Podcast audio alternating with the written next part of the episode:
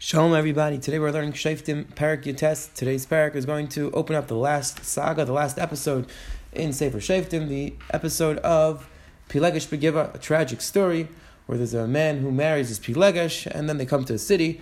They end up, the people in the city end up being Ma'anis his Pilegesh, and it causes an uproar in Klal He cuts up the pieces of the woman's body, sends it to all 12 of the Shvatim, causes an uproar, and Klal ends up taking revenge. That's going to be the last Yiprakim of, of Sefer Shoftim. Again, a lot of lessons to learn from the stories. Let's jump right in. Parak Yitas Pasuk Alpha Yibiyam Mahem. Umalach Em Yisrael. Yish Levi Gar B'Yakasi Arfam Yikach Yish Legash. B'Beis Lachem Yehuda. The parak starts off. Umalach Em Yisrael. That there was no king amongst Klal. So, which Rabban and the Farshim point out that the pasuk specifically repeats this concept that there's no king, there's no ruler, and the only reason why this type of situation, this episode was able to happen was because there was anarchy, there was no rulership, there's no leadership, and that's why this type of thing can happen. So the pasuk describes there was an Ish Levi, a certain man who married this Pilagesh. Pasuk Pasuk Beis describes it as Pilagesh was Mizana, which we'll come back to in the practice. It literally means she's Mizana with somebody else, or the Gemara Gittin has somewhat of a different interpretation. Either way, she was mizan and she leaves him.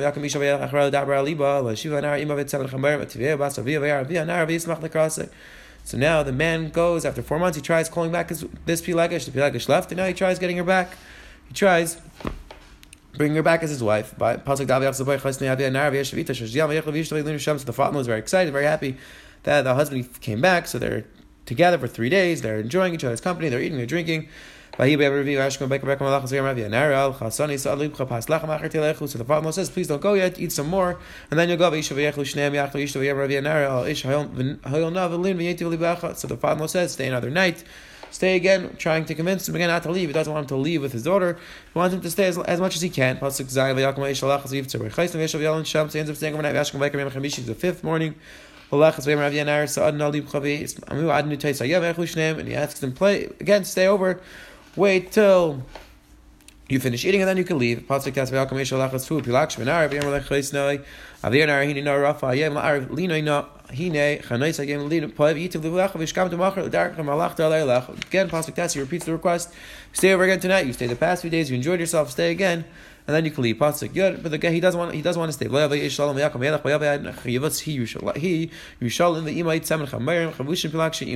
So the man says no. He's leaving. He leaves the city. He takes the Pelegish with him, he takes all his cattle with him as well. It's coming very late. So the lad who's with them says, Let's go to this city right over here, this non-Jewish city. No, he says, let's wait, let's try to get to a Jewish city, and then we'll sleep there in the Jewish city. So he says, let's go to one of these Jewish cities. It's the end of the city of Giva in the portion of Binyamin, in Pasuk Tes Vav. So they waiting in the town square for somebody to invite them in, somebody to invite them.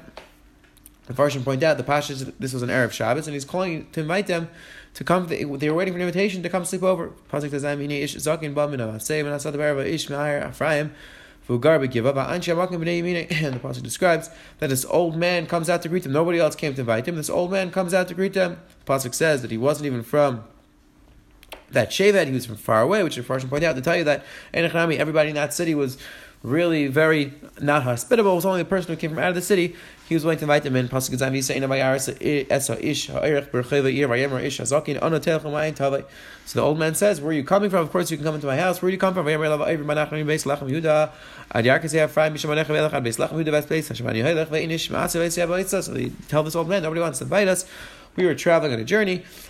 and nobody wanted to invite us to their homes, to their house. V'gam pasuk yitas v'gam teven gam kam mispa yesh lechem ersin v'gam lechem yesh li avdacha ein rachas kol davar. They tell them we have a lot of money, we have a lot of cattle, we have food. Don't worry, that's not our problem. We just need a place to stay. Reish hazak and shalom rach kam kal kol machzer chalai. I'll tell. And the old man says, no, just come with me. I just, I just can't have it that you're sleeping in the town square. Come into my house, and of course I'll take you in for the night. Pasuk aval bayiver lebeis lebeisai.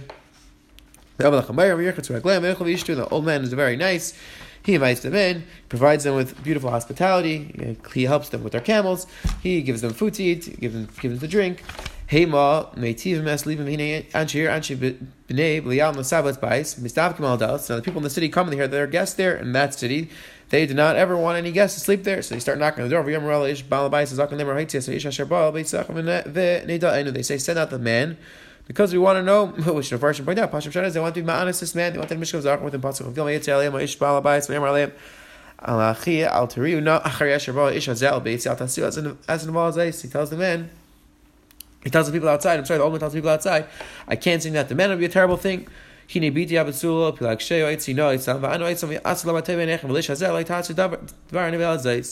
says, I'll send out the pilegish, I'll send out my daughter, but I'm not going to send out the man. You can't do this terrible thing to ma'anas a man.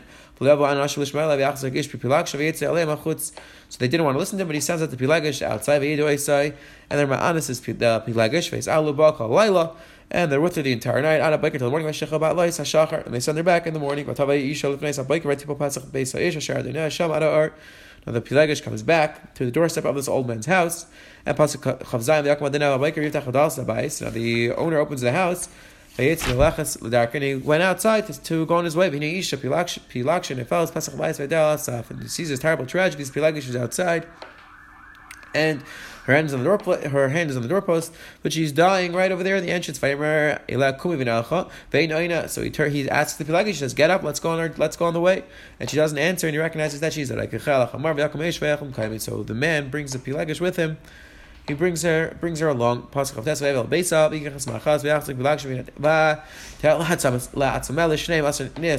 he cuts up this this pilegash, his pilegash into twelve different pieces and he sends it out to all the different shvatim Klal.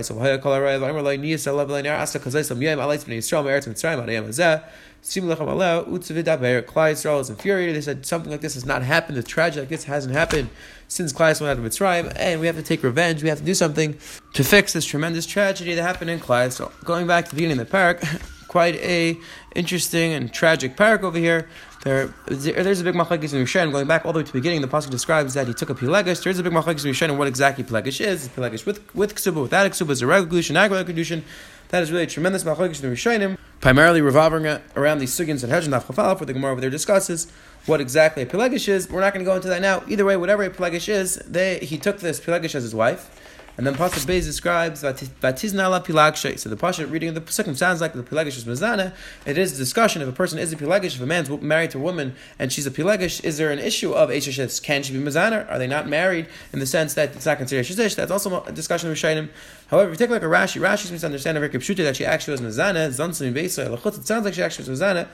However, if you take a look at the Gemara and Gittin Vav and Beis, the Gemara and Gittin understands that this is not talking about regular regulars. No, Tais over there explains how the Gemara knew that, but t- the Gemara speaks out clearly. It's not referring to regulars. No, the Gemara explains either two pshatim, either Tisna Pelaksha means that he found a, either a hair in his food or he found a hair and he got very upset, and that's why she left him. That's why she ended up leaving his house. So that's the Gemara there describes a very important insight from that Gemara. The Gemara says, a person should make sure not to instill a lot of fear in his house because the whole story of Pelagish Begillah happened because this man had, had this very fearful relationship with his wife, that his wife was always scared, his wife was always scared from him, and that's why she ended up leaving him. So therefore, the Gemara tells us an important you say, which Rav Wolbe was married about this in Alei Shur, Rav Wolbe describes how people think that if they scream at their children, if they scream at people, then they'll listen, they'll understand how important it is to them. Rav Wolbe says, you see from our Gemara, you see from the story of Pelagish Begillah, uh, that really the only way to have your children act appropriately, to act properly, is to encourage them, b'derech nachas, b'nichusa, calmly, because he says even if they'll listen to you right now, if you scream at them, however, when they're not in front of you, they will not actually listen. They'll do whatever they want, and they won't actually they won't take in the lesson. That's what Rav says, seeing from the Psukim over, seeing from the Gemara Gittin, that a person should be very careful not to instill im yisrael v'zech basic. The Altos Labotka is a beautiful pshat. He says a very important you saw you see from the Gemara. The Gemara is telling us this entire tragedy of Klal Yisrael this entire situation where thousands are going to end up dying because of this Pelagish Begiva, Klal is going to take revenge, it's going to be a whole war. Says the Sabatka, the entire thing happened because of this tiny little Aver, this tiny little thing, not even Aver, this tiny little thing that happened in this person's house, that the woman, that the, the man, I'm sorry, found a fly in his soup, and the woman apparently wasn't careful enough to check, and the man got very upset because of that. So now she ends up leaving him, and then they get into this whole fight. Then she gets killed, and then the Klal Yisrael ends up having thousands, thousand people killed just because of this tiny little thing which happened. Says you see the importance, the extreme value and the tiniest little action. If the person would have been Michael, he said, It's not such a big deal. You know what? It's fine. I found the fly in my soup. It's okay. Next time will be better. This entire thing could have been avoided. So Zakti Alter, we have to be very careful to make sure that we put up fences around the tiniest, smallest things, and we don't overreact even in these small situations because Chas v'Shalom, that could lead to tragedy in the future. The pasuk where it describes that the older man picked up his eyes, Vayisa Eina Vayar, that he picked up his eyes and he was and he saw the people coming. So the Mishpat Zavabli brings down another Mepharshim bring down a very very beautiful idea over here that the, the pasuk is describing that the only way a person can really feel for other people, can really try to help other people, is, is if he's vayisa if he lifts up his eyes and he's looking. If a person who's in his own dalanamas, he's looking in his own world, will never really be able to help other people. Yeah, if somebody happens to bump into them, so he'll be able to help them. But a person who's truly looking to help other people, it has to be vayisa He has to pick up his eyes. He has to constantly be looking how he can help how he can make the world a better place, and that's the idea the Pasuk is describing. This older man was Vayisa he specifically picked up his eyes to look around how it can help other people. It's very interesting too. for Moshe going on to the end of the parak. The pasuk describes how this the person cut up the pilegesh and he sent he sent her to all twelve of the shvatim, and he was doing it to try to instill. He was trying to do it so that they would get angry, they would get upset, so they had to do something about the situation. But Ramesha says, you see from this story, and again it's a discussion of but it seems from the Gemara and Gittin, Ramesha says that this person wasn't a, was not considered Rasha. It sounds like he did the right thing. So Ramesh and Shulis is in Yardech, like Beitz Kufnun discusses what is Allah? Is a person allowed to bring? There was a point in Eretz Yisrael where the Gedalim felt that they were being mevaza mason, that they're trying to move bones of dead bodies, and therefore they were making afghanaz, they were making protests against the movement of the of the bones. So the question was, are we allowed to, in order to instill a sense of mission in people, in order to instill the, to show people how important it is, are we allowed to carry bones to these afghanaz? Are we allowed to bring the bones of dead people? So Ramesh suggested, you see from our story, that in order to send a message, in order to make it that people care about this issue, you are allowed to do that. That's what Rashi wants to suggest. From Aragamar, just one more quick ara. The the pasuk described before that the man says, "I can't send out the uh, the man. I can't send out the person who's saying to me. I'm going to send out the pilegish." So the question is, why exactly was that the case? Is that really the halacha that if they request that you send out this specific person, are you allowed to say, "I'm not going to send this person out. I'm going to send somebody else out"? Definitely a very interesting discussion. Halacha lemais, a lot to work on, a lot to think about. The Ralbag over here seems to be bothered by the shaila because technically it's really a question. The mission, the mission in Chumas, the Yushami Chumas is married about this. That if, if, somebody says they, if the non-Jews designate a specific person, they send send out that specific person.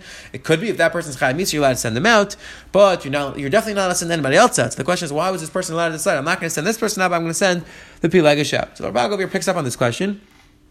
The Rabbi in Parakaf Aleph, is going through all the lessons we see from the story, he writes that one of the things you see is that a isha, that a woman is kaidin ish, that a isha kaidin ish lazel af bishati Ashes Ish, he says that we send out the woman, even if she was an Ashes Ish, before we send out a man. And that's why he writes that we were going to send out this Pilegish before we would send the man out himself. So the Rabbah himself doesn't write the Maramakim for this halacha, but it seems this, this halacha is Mefurish, the mission, her stuff, which is probably where the Rabbah is getting this Makar, that the mission seems to suggest this halacha that when it comes to Arias, we would quicker send out a woman than send out a man. Exactly what the pshat on that is definitely something to think about.